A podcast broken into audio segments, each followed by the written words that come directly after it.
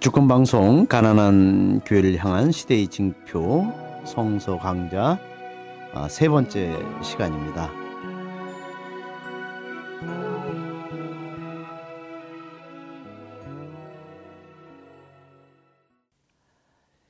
아, 참 성서라는 게그 그 지구상에서 제일 많이 팔린 그 베스트셀러고 또 앞으로도 또 그렇게 베스트셀러를 유지할 것 같은데 그렇게 많은 사람들이 성서를 읽고 또 안다고 해도 예, 그것이 우리 삶과 접목되지 않으면은 예, 그냥 또 죽은 언어로 어, 끝나는 것 같아요. 그죠? 그래서 어떻게 우리 현실 안에서 현실을 고민하면서 읽는 성서가 예, 올바른 성서 읽기 방법 아닙니까? 그렇습니다. 네.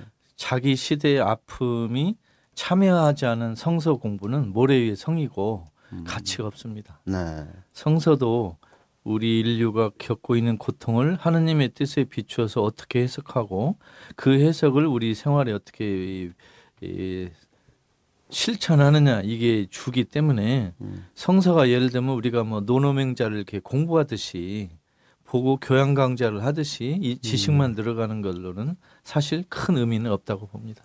이제 저도 이제 신학교 때 성서를 배우고 또 신부가 돼서 어 신임자들에게 강론을 하려니까 또 어쩔 수 없이 성서를 들고선 계속 읽고 이걸 어떻게 풀어줄까 라고 계속 고민하며 사는데 지금 돌이켜 보니까 그 정말 이 성서 한 구절을 산다는 게 보통 힘든 게 아니에요.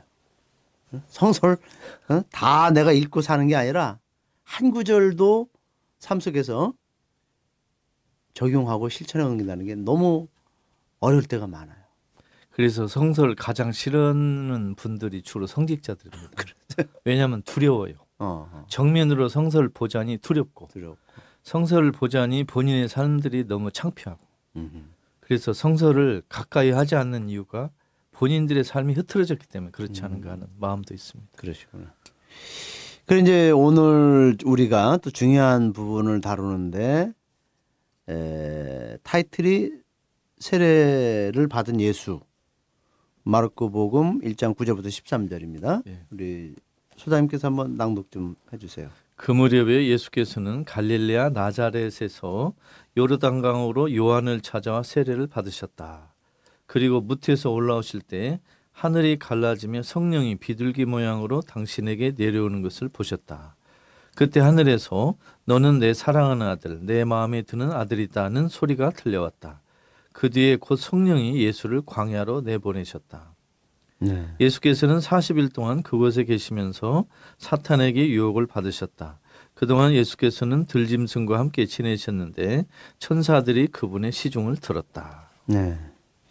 그이 예, 규절을 보니까 나자렛, 응? 예. 갈릴레아 나자렛, 너 나자렛 예수라는 예. 영화도 나왔지만은 그 나자렛을 우리가 좀 살펴볼 필요가 있죠. 그렇죠.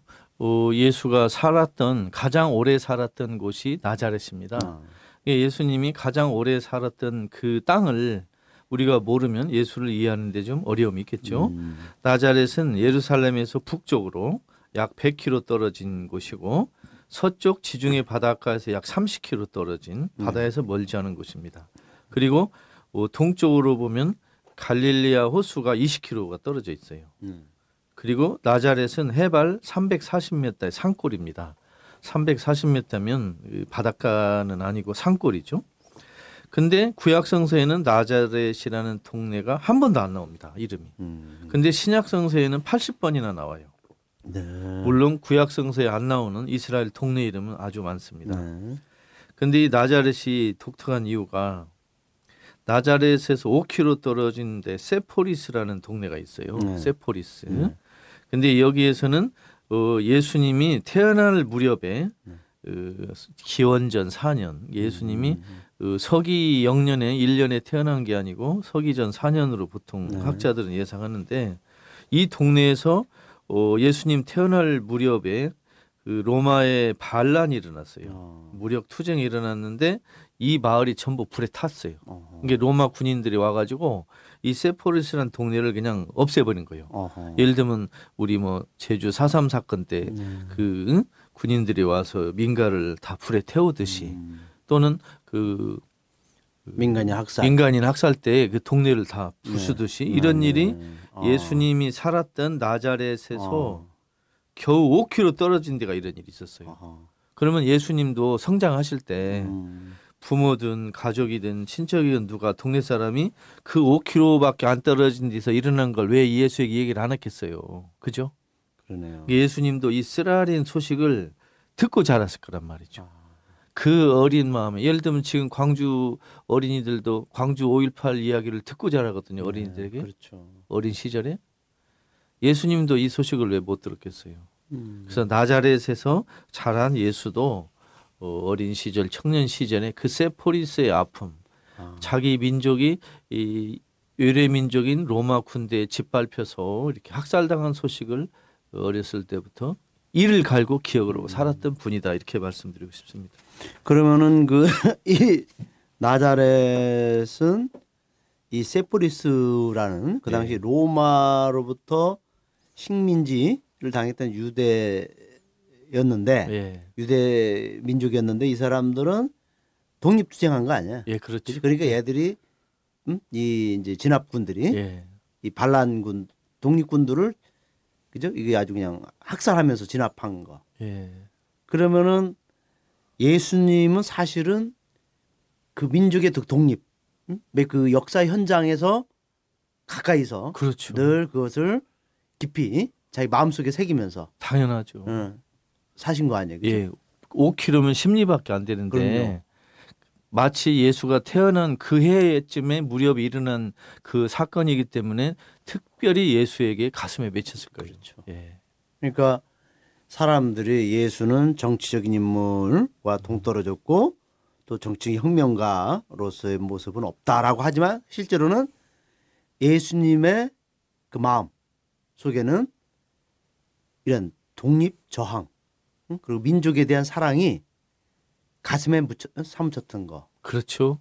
탄생 때부터 네, 뼛속 깊이 그 비식민지 백성의 아픔을 그렇죠. 느끼고 듣고 살았던 사람이에요. 그렇죠. 예, 예, 예. 그거를 간과할 수는 없다. 그러면요. 그래서 우리 그 김수장님께서 페이스북에 동주라는 영화를 예. 응? 예. 나는 보고 왔다. 예. 그런데 우리 윤동주 같은 분들, 그죠? 안중근 의사, 문익환 목사 이런 분들이 사실은 그 응? 크리스찬으로서 그 예수의 정신을 철저히 따랐던 분들 아닙니까? 그렇습니다. 다 이게 가- 같이 연결되네요. 조국의 아픔을 어, 갖고 살지 않은 사람은 그리스도인이라 할 수도 없고 그렇죠. 또 성직자라 할 수도 없죠.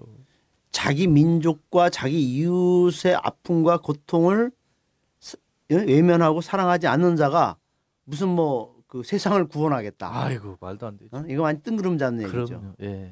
그러니까 우리 가톨교회 성직자들도 어? 정말 우리 민족 문제에 대해서 이렇게 지금 개성공단 폐쇄해서 우리 민족이 지금 이 풍전등화처럼 그죠? 막 이제 이 민중들의 고통이 정말 극단으로 치닫고 있는데 그냥 나 몰라라 하고 음? 그냥 남 얘기처럼 음? 이렇게 해버리면 그는 예수의 그 삶과 또 예수의 정신 품었던 그런 마음들과는 전혀 그분들은 느끼지 않는 응? 것이 아닌가. 그렇죠. 신학교 시절부터 음. 우리나라의 역사를 깊이 공부하고 우리 백성의 아픔을 내 아픔처럼 깊이 여기는 그 교육 과정이 필요한데 네. 그 부분이 약한 것 같아요. 네. 그러니까 사제품 받고 나와서 음. 이 일, 일하면서도 보면 음. 그 사제들의 역사 의식이 좀 음. 변변치 않아요. 네. 예. 그런 게 너무 안타깝습니다. 변만치 않다. 예. 예. 제가 참 저부터 어? 부끄럽습니다. 자, 그래서 여기서 이제 예수가 이제 세례를 받으셨는데 예. 그 예수가 세례를 받고 그다음에 그분이 무슨 뭐 큰 죄를 지은 것도 없는데 그죠? 세례를 받았다. 이게 사람들에게 약간 좀 혼란을 줄 수 있는 것 같아요. 요 문제로 초대교회에서 아주 골치를 앓았습니다. 아, 첫째는 예수님이 죄를 지은 일이 없다고 고백했는데 어떻게 예수가 세례를 받았을까? 이걸 어떻게 설명해야 되는지. 그것 때문에 이제 골머리를 앓았고 그러면 예수하고 그 세례자 요한, 예언자 요한은 그러면 누가 스승이고 누가 제자인가? 그러면 예수보다 세례자 요한, 예언자 요한이 높다는 말인가? 이 두 문제를 골치를 않았습니다. 그 우리 그래서 예, 우리 교회 역사에 어. 그래서 어, 초대교회 학자들도 또 교부들도 심지어 중세에 있는 신학자들조차도 이 문제로 골머리를 앓았습니다. 지금 어느 정도로 이렇게 생각하냐면 네. 죄를 지은 동족의 아픔에 동참한 의미로 음. 죄가 없는 예수가 음. 어, 마치 죄 있는 사람처럼 참여했다 이렇게 보통 이렇게 아. 영성적으로 해석하는 게 대부분입니다. 음. 왜냐하면 그 예수가 특별히 무슨 죄를 지었다는 것이 성서에 나와 있지 않고 음. 어, 그렇기 때문에 예수가 세례를 받은 것은 그 죄를 지은 동족의 아픔에 동참한 음. 의미로 음. 예수는 죄가 없었지만 죄가 있는 사람들과 똑같이 아픔을 나누는 음. 그런 걸로 보통 해설하고 아, 있습니다. 네. 그 이제 그 예수께서 세례를 받으실 때 네. 하늘이 갈라지며 성령이 비둘기 모양으로 어? 내려왔다. 그 이게 그 뭐 누가 본 것도 아니고 예. 또뭐 이걸 그참 어, 어떻게 우리가 해석해야 될지요. 요것은 이 성서를 쓴 저자가 본 일은 없습니다. 왜냐하면 네. 이 마르코 저자는 그 서기 70년, 기원 70년이면은 어, 예수님이 세례 받을 때를 약 서기 30년으로 보면 40년 뒤에 쓴 분이고 음. 이 마르코 복음 저자는 예수님을 직접 만난 일도 없는 분이기 때문에 현장에 물론 없었습니다. 그래서 요 부분은 문학적 표현입니다. 즉 음. 어, 예수와 하느님과의 관계를 나타나기 위해서 음. 그 구약을 이용해서 어, 마치 그런 것처럼 이렇게 꾸며낸 이야기입니다. 아. 근데 그러면 아, 꾸며낸 이야기는 가짜 아니냐, 음. 없었던 거 아니냐, 거짓말 아니냐 이렇게 음. 질문할 수 있는데 예수 시대와 그 전에는 좋은 뜻을 전하기 위해서 이야기를 지어내는 것을 나쁘게 안 봤습니다. 우리 옛날에도 뭐 예를 들면 뭐 아이가 울으면 뭐 순경 지나간다 이렇게 해서 아이들 울음을 그치게 한 일도 있잖아요. 네. 근데 좋은 뜻을 전하기 위해서 음. 없는 이야기를 지어내는 것도 나쁘게 생각을 안 했고 실제 일어나지 않은 것은 가짜다 이런 것은 서양 근대 역사학이 발전한 이후의 일이고 그 전에는 그걸 문제 삼지 않았습니다. 그래서 여기서 음. 하늘이 갈라지고 성령이 비둘기 모양으로 내려왔다는 것은 음. 예수님과 하느님의 일치하는 모습을 마치 우리가 장면으로 시각적으로 보듯이 표현한 것이고 음. 어, 그런 뜻으로만 알아도 충분하겠다고 아. 보입니다. 그러니까 이제 결국은 그 마르크복음 첫장 첫 절에 나오는 하나님의 아들 어라고 표현한 거. 예, 그러니까 그렇게 하나님 아버지와 예수의 관계가 일치와 친밀성 안에서 그렇죠. 있다는 것을 이제 하나님의 아들로서 예, 호칭에서 드러났듯이 이것도 똑같이. 그렇습니다. 예, 예, 그분들의 그, 예, 그 완전한 일치를 예, 바로 이 어떤 은- 은유적인 표현을 통해서 예, 이제 마- 복음 사가가 예, 예, 전하고 있네요. 예, 그렇습니다. 그리고 그 여기서 이제 그 하늘에서 너는 내 사, 너는 내 사랑하는 아들, 내 마음에 드는 아들이다 라고 이렇게 이제 에, 소리가 들려왔다. 예, 예, 여기서 또, 또 아들이란 말이 나와요. 사랑하는 아들, 내 마음에 드는 아들. 이것은 어떤 뜻을 갖고 있죠? 이 말도 세- 그, 그 예, 예수에게 세례를 준 세례자 요한이 들었다는 말도 아니고 성서 저자가 그 자리에서 녹음해서 한 것도 아니고 어, 예수님 본인이 들었다 그 얘기도 물론 아닙니다. 네. 그냥 그 당시 아하. 세례를 줄 때는 사람 몸을 바닷속에 강속에다 한 번 빠쳤다가 이렇게 들이 올리거든요. 침수식으로. 예, 침수식으로. 음, 그래서 그 예수의 신분을 예수가 하느님과 가까운 사이다는 것을 성서를 읽는 독자들에게 알리기 위해서 예수는 공적으로 생활하기 그할 때부터 하느님과 보통 사이가 아니다. 이거 말하기 위해서 이렇게 쓴 귀절로 보입니다. 근데 이제 제가 이제 우리 저기 김수아님께 저는 이런 그 대목을 읽을 때마다 여기다 이 아들 아들 이렇게 할 때마다 저를 한번 여기다 좀 이렇게 포함을 시켜. 그래서 하나님이 나에게 응? 신성국이라는 나라는 존재에게 너는 내가 사랑하는 아들. 어? 내 마음에 드는 아들이다라는 말을 그분이 또 나한테 하는 것 같아요. 어 그렇게 해야죠. 예를 들면 여자 신도들은 네. 너는 내 사랑하는 딸, 내 음. 마음에 드는 딸이다 이렇게 생각을 하셔야 돼요. 그렇죠. 예. 그 세례 받을 때도 그만큼 그랬지만 그분이 지금도 우리를 사랑하잖아요. 당연하죠. 그죠? 예. 정말 우리 사랑하고 정말 우리 한 사람 한 사람 얼마나 귀하게, 예? 그죠? 우리를 돌보시고 보호하셔. 예, 이 모든 인류 중에 하느님이 예수만 탁 집어가지고 너만 사랑해 이게 아니고 아니죠. 어, 우리 모든 인류도 사랑하지만 음. 예수님과는 또 다른 특별한 관계가 있다 이렇게 알아들으시면 되겠습니다. 음. 이런 규제를 볼때 그렇죠. 어, 하느님이 나도 사랑하는 딸 또는 아들이라고 부르시겠구나 하고 어, 생각하면 좋겠습니다. 네. 그래야지 우리가 하느님과 더 친숙해질 수 있고, 그러면 예. 그죠? 그분을 우리 아버지로 부르시잖아요. 내가 내 자신과 친하는 것보다 내가 하느님과 더 가까운 사이라는 걸 우리가 느끼면 참 좋겠습니다. 네. 예. 그리고 이제 그 예수께서 세를 받으신 뒤에는 광야로 가셨네요. 예. 그 성령이 예수를 광야로 보내셨다. 이게 광야로 가셨다. 왜 예수가 광야로 갔습니까? 자. 바로 예루살렘으로 떠야 되는데. 예. 첫 번째는 세례자 요한도 지금 광야로 갔죠. 음. 그리고 그 광야로 가가지고 예수가 세례를 받았는데 받고 나서 광야로 또 나갔어요. 네. 자, 광야는 어, 죽음의 장소. 음. 사람들이 안 사니까요. 또 악마들이 우, 우글거리는 장소. 음, 유혹의 장소. 예, 유혹의 장소 이런 뜻도 있습니다. 그래서 예수가 공적인 생활을 하기 전에 자기 자신을 단련하는 기간이 있었다. 음. 그리고 그 유혹의 내용이 만만치 않았다.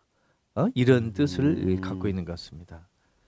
이 그러면은- 마르코에서는 네. 유혹받은 구체적인 세 질문은 나오지 않습니다. 그 질문은 음. 이제 요한 아니 마테오에서 주로 나옵니다. 그렇죠. 예, 예. 그러면 이제 지금 우리나라 우리 사회가 예. 정말 양심을 가지고 상식을 가지고 제대로 살아보겠다는 사람들은 우리나라에서는 정말로 헬이지거든요. 지옥이거든요. 예. 그러면 지금 이게 죽음의 장소, 유혹의 장소는 어떻게 보면 이게 헬 아닙니까? 지금 우리나라 제가 가끔 이렇게 지방을 네. 기차로 다니는 기회가 있는데 이런 네. 생각이 듭니다. 창밖에 보이는 벌판이 아름답기도 하지만 네. 이 대한민국은 커다란 공동묘지 같아요. 어허. 우리 이 5천 년 역사 중에 음. 수많은 전쟁과 반란과 박해에서 그 쓰라리게 아. 희생된 사람들이 묻히지 않은 땅이 하나도 없는 음. 것 같아요. 그래서 창밖을 보면 아하. 들판에서 산에서 숲에서 막 그 억울한 영혼들이 소리치는 것 같아요. 광야를 볼 때. 아주 전국 음? 예, 전국이 다 집단 곳곳이 다 공동묘지 같고 이 5천 역사 속에서 그죠 민중들의 그, 그 어떤 통곡 소리가 예. 다 울려 펴지는 것 같죠. 산을 보면 저기는 6.25 때 매시 묻혔을 음. 거고 응?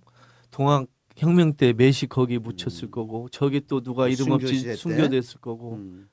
생각하면 이 나라 전체가 커다란 공동묘지 같아요. 그리고 공, 지금은 감옥 같아요.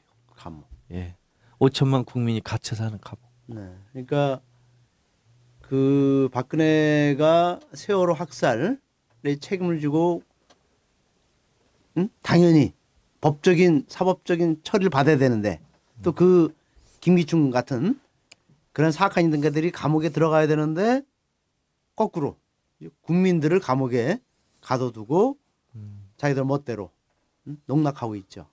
그렇죠. 그러면 예수께서 광야로 가셨다는 것은 결국 우리가 지금 예수처럼 광야에서 지금 살고 있는 거 아닙니까? 그렇습니다. 유혹의 장소, 우리가 지금 실현의 장소에서. 유혹의 장소, 실현의 음. 장소를 넘어서 죽음의 장소인 네. 광야 자체에서 살고 있다 이런 생각이 듭니다. 음. 그러면 여기서 이제 우리 끌어낼 수 있는 건 그럼 음. 예수가 그 광야에서 어떻게 살아남았는가를 보면은 우리들이 그죠? 지금 이 상황에서 어떻게 살 것인가를 여기서 유추해낼 수가 있네요. 그렇죠.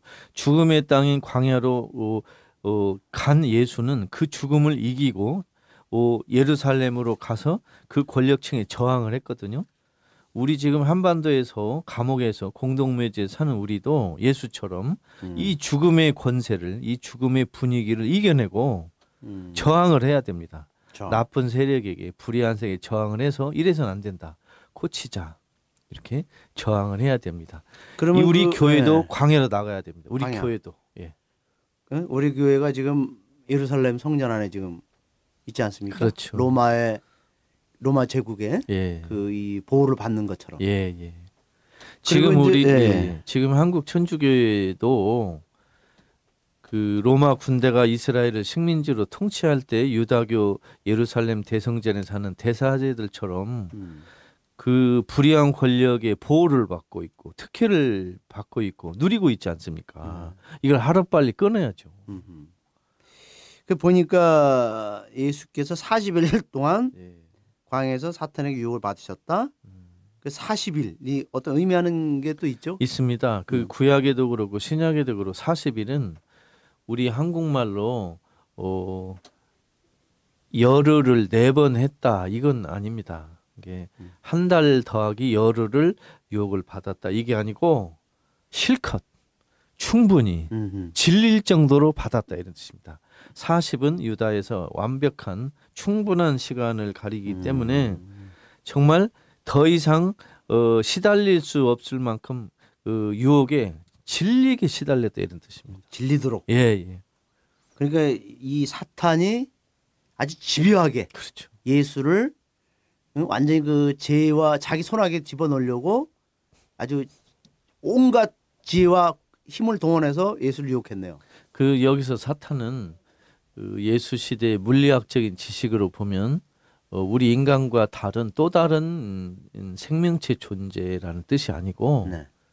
우리 인간이 거여갈 수 없을 만큼 저항할 수 없을 만큼 달콤한 유혹을 갖다가 마치 사람으로 표- 표현한 거야 악마로 그러니까 예수도 엄청난 유혹에 넘어갈 뻔했다 이런 뜻으로 생각하고 됩니다. 음. 그게 무엇이었느냐? 음. 그게 마테오에서는 세 가지였어요. 세 가지. 돈, 네. 권력, 음. 그리고 본인을 하느님으로 착각하는 거 세 가지를 음. 마태복음은 이야기합니다. 음. 그러니까 우리 교회도 돈의 유혹을 받을 수 있고 음. 권력의 유혹을 받을 수도 있고 교회 자체를 하느님이라고 착각할 수 있다는 거예요. 음. 이세 가지를 항상 명심해야 됩니다. 예. 그 사탄도 이게 보통 내기가 아니네요. 그렇죠. 예. 진짜 저그 그 사람이 이? 아주 그 하느님으로부터 완전히 벗어나도록 이간질시키는 네. 그런 아주 악마인데 지금 이제 우리 박근혜가 들어서고 나서 그 사람들이 그 지금 이 유혹의 시간을 보내고 있는 것 같아요. 그 어떤 제정신을 못 차리게 하루에도 그 엄청난 사건들이 아주 국민들이 아주 질릴 수 있는 그런 사건들 그죠? 그게 하루에도 몇 건씩 막 터트리는 그런 그 그러면은 이 박근혜가 우리 대한민국의 그 사탄 유혹하는 자가 아닌가 생각이 듭니다. 그 사탄이 어디 어디 우리 박근혜 씨만 사탄이겠어요? 음. 어, 사탄은 정말로 여기저기 이 우리 내부에도 있고 우리 교회에도 있고 없는 곳이 없습니다. 다양한 예. 얼굴로 예, 예. 우리 시대 가장 큰 사탄은 돈 같아요. 음, 돈. 돈. 예. 그 돈에는 그냥 저항하지도 않고 무릎을 저발, 자발적으로 꿇는 걸 보니까 음. 정말 돈이라는 사탄은 무서운 것 같습니다. 그러니까 자본주의 국가에서의 예. 사탄, 자본주의 사회에서 사탄은 돈이 될 수밖에 없다. 예.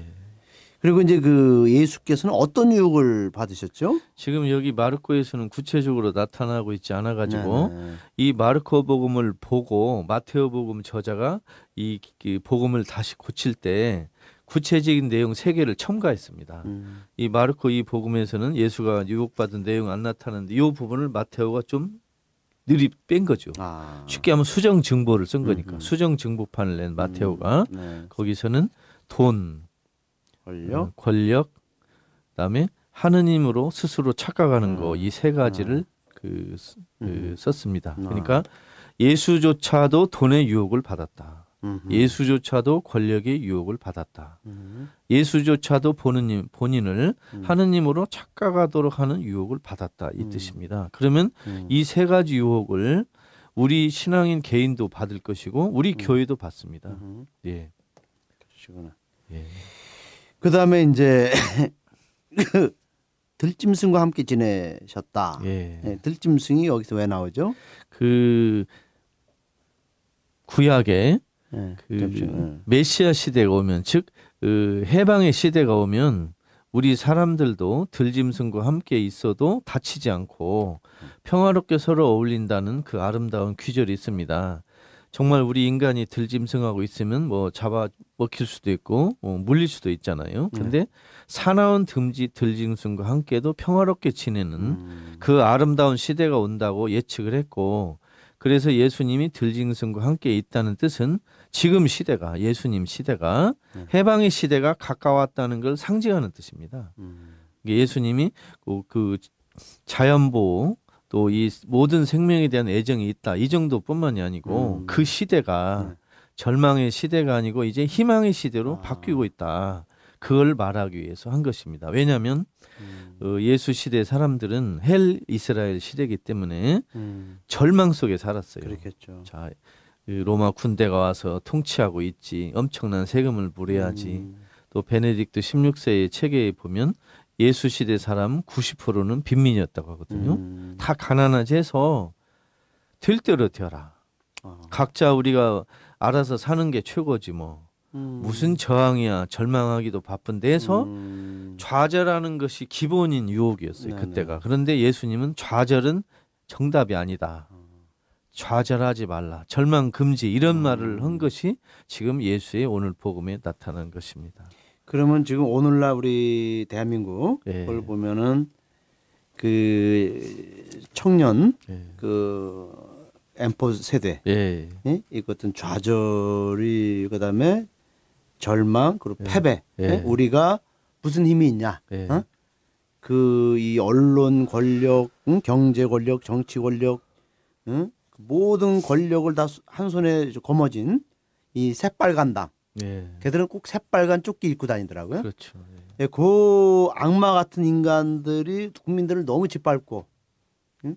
그 너무 어떤 그 아, 지배하고 있으니까 그 포기하는 그런 어떤 그 삶을 젊은 건데 그런 시대에 예수님이 사셨는데, 근데 그분은 이걸 극복했다. 그렇죠. 그러니까 우리가 예수님과 똑같은 상황에서 우리는 어떻게 할 것이냐 이제 그 얘기를 하는 건데 제가 이제 그 어떤 어, 그 책을 읽다가 옛날에 그, 그 우리 일제 강점기 때 독립운동 했던 분들이 야 어? 어떻게 일본하고 우리가 싸울 수 있냐 어? 저 일본 애들은 응?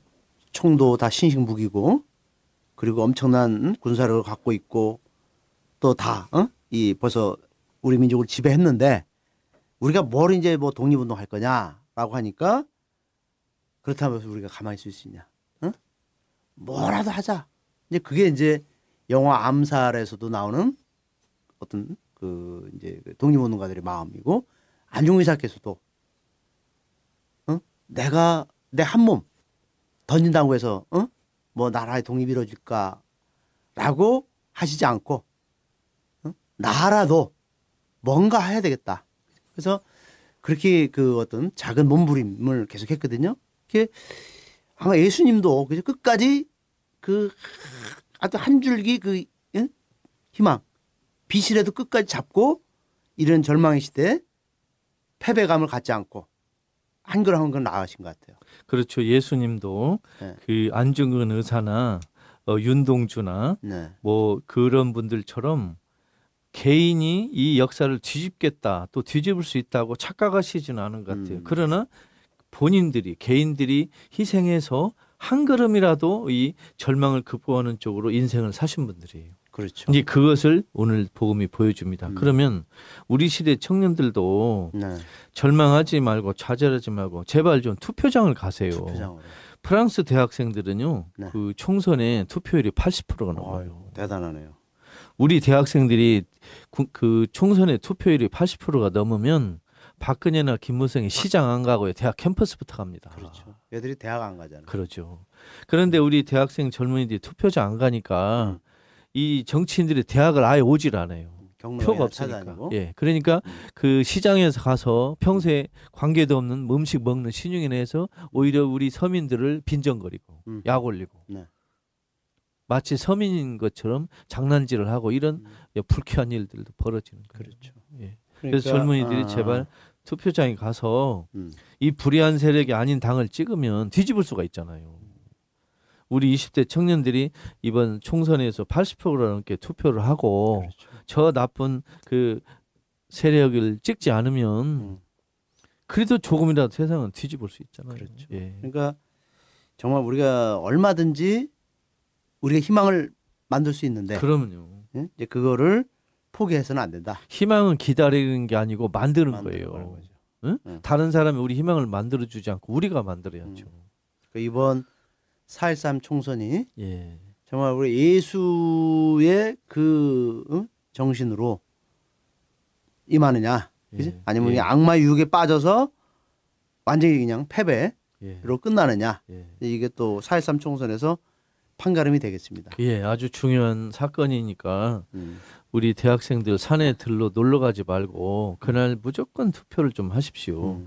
그것을 아마 예수님이 기뻐하실 거고 저항하지 않는 사람에게는요 그 정권이 권력이 굴복하지 않습니다. 음. 저항하는 사람의 말을 들어주죠. 그러니까 두려워하지 않죠. 예, 그러면 김수환님께서 이제 김수환님의 말 해석을 들어보니까 예수님이 그 사탄의 유혹을 이길 수 있는 그 근본적인 힘은 저항이었네요. 그렇죠. 제 나는 너에게 굴복하지 않겠다라는 것은 저항하는 행동. 그렇죠. 그러니까 오늘날 우리 대한민국의 사람들이 이런 헬 조선을 만든 것은 저항하지 않았기 때문에 그렇죠. 헬 조선이 온 거죠. 저항을 안 했기 때문에 헬조선이 왔지. 저항했으면 헬조선 없어졌어요. 음. 예, 오지도 않았고. 예. 그러니까 지금 이제 우리 민중 총궐기대 같은 게 또 주말마다 있지 않아요, 그죠? 그러면 그런데 참석해서 응? 우리 같이 목소리를 내주고 그 농민들을 향해서 물대포 직사를 쏜 그 강신명 같은 경찰청장 예. 이제 그런 사악한 인간들을 우리가 끌어내려야죠. 예. 책임을 묻게 하고. 저항하는 방법이 아주 다양하다는 걸 꼭 말씀드리고 싶습니다. 음. 예를 들면 뭐 지방에 사는 사람들은 서울에서 이러저런 골기대에 참여하기도 어려울 수도 있고 네, 그러죠. 그렇죠. 그런데 예를 들면 이런 말을 하고 싶어요. 가정에서 할 수 있는 저항이 많아요. 첫째, 음. 종편 안 보는 거예요. TV 조선 그렇죠. 채널 A. 예. 종편 텔레비를 안 보는 거. 음. 두 번째, 그래서 부모님들이 보면 채널 돌리게끔. 그렇죠. 뭐 하여튼 여러 방법이 있고 또 자기 가족 중에 음. 그 새누리당을 지지하는 그 착각하는 분들이 있으면 그분들하고 논쟁을 해서 음. 또 의견을 제시해서 바꾸게 음. 한다거나 새빨간다. 예 그렇지 않으면 그 텔레비 보면 막 연속극 먹방, 먹방, 노래 연애. 스포츠 막 저- 많지 않습니까 그런 걸 좀 줄이고 그 대신에 우리 한국의 역사책을 사다가 본다든가 그렇죠. 또 맞아요. 자녀들에게 물어본다든가 요즘 이제 팟캐스트 많이 좋은 게 그럼요. 나오니까. 얼마든지 많죠. 음, 그렇죠. 또 그 중에 하나가 우리 어, 이 지금 주권 방송에 그 좀 귀를 기울이는 것도 음. 좋은 방법 얼마든 있습니다. 맞아요. 그리고 이런 저항에 거리에 나가서 할 수 없는 심리적인 상태라면 집안에서라도 거리에 나온 분들을 위해 기도라도 하면 됩니다. 그렇죠. 예. 맞아요. 예, 얼마든지 방법이 있습니다. 안 되면 그렇죠. 우리 김대중 대통령 말씀대로 벽에다 대고 고함이라도 지르라 이거죠. 예. 맞아요. 예. 참 다양한 방법이 있습니다. 그러면요. 예. 그다음에 그 이제 천사들이 그분의 시중을 들었다.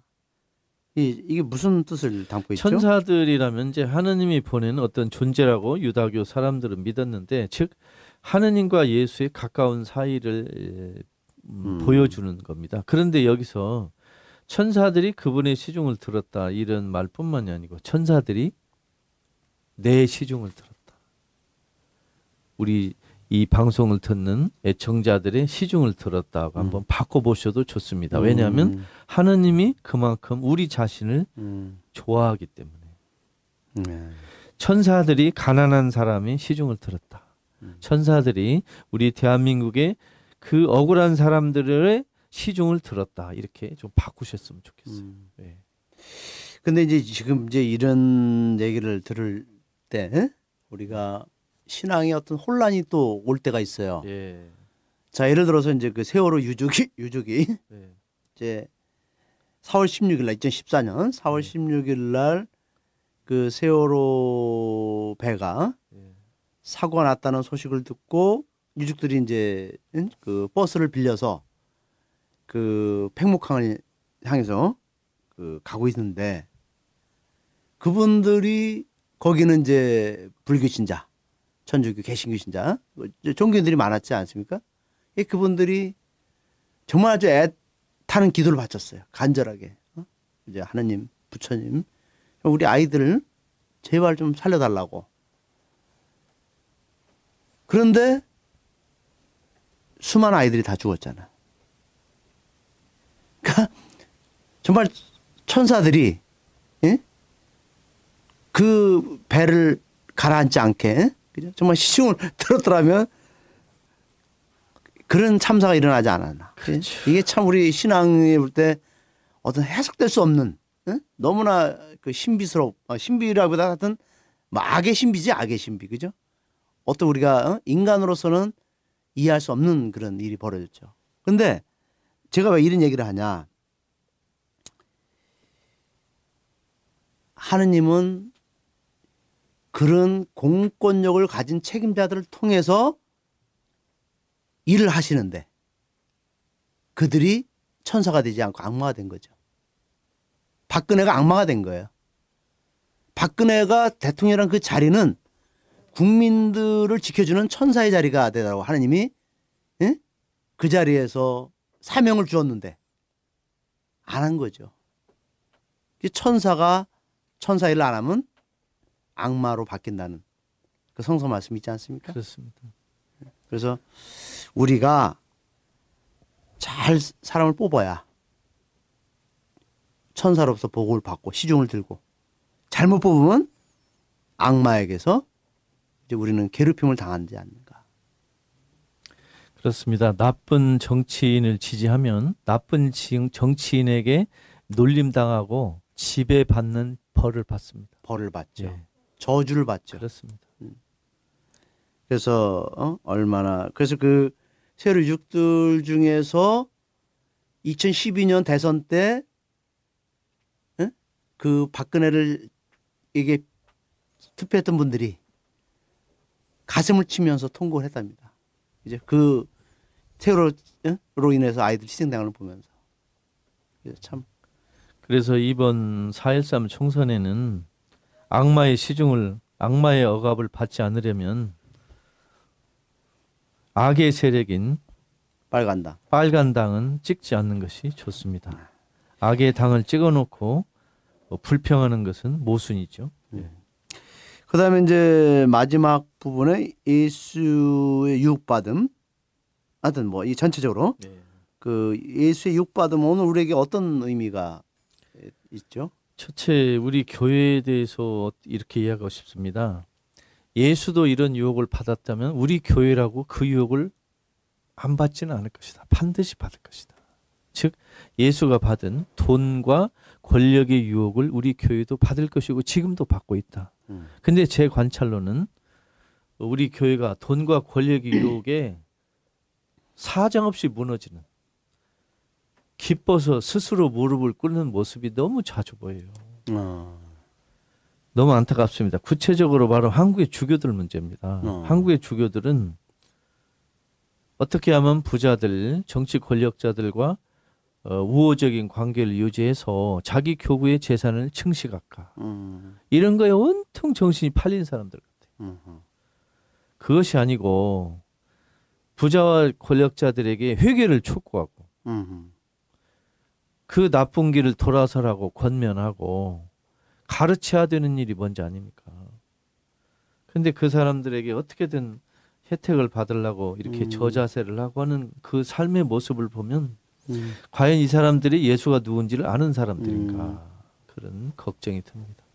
예수님은 그 지배자들 또 불의한 그런 권력자들에게 늘 왜 가난한 사람들을 너희들은 그렇게 예, 지배하고 억압하고 또 그들 더 가난으로 몰아세우냐고 끊임없이 그들과 긴장 관계에서 그렇죠. 그죠? 어, 질타하고 그들을 회개하도록 촉구했는데 우리 지금은 그렇지 않네요.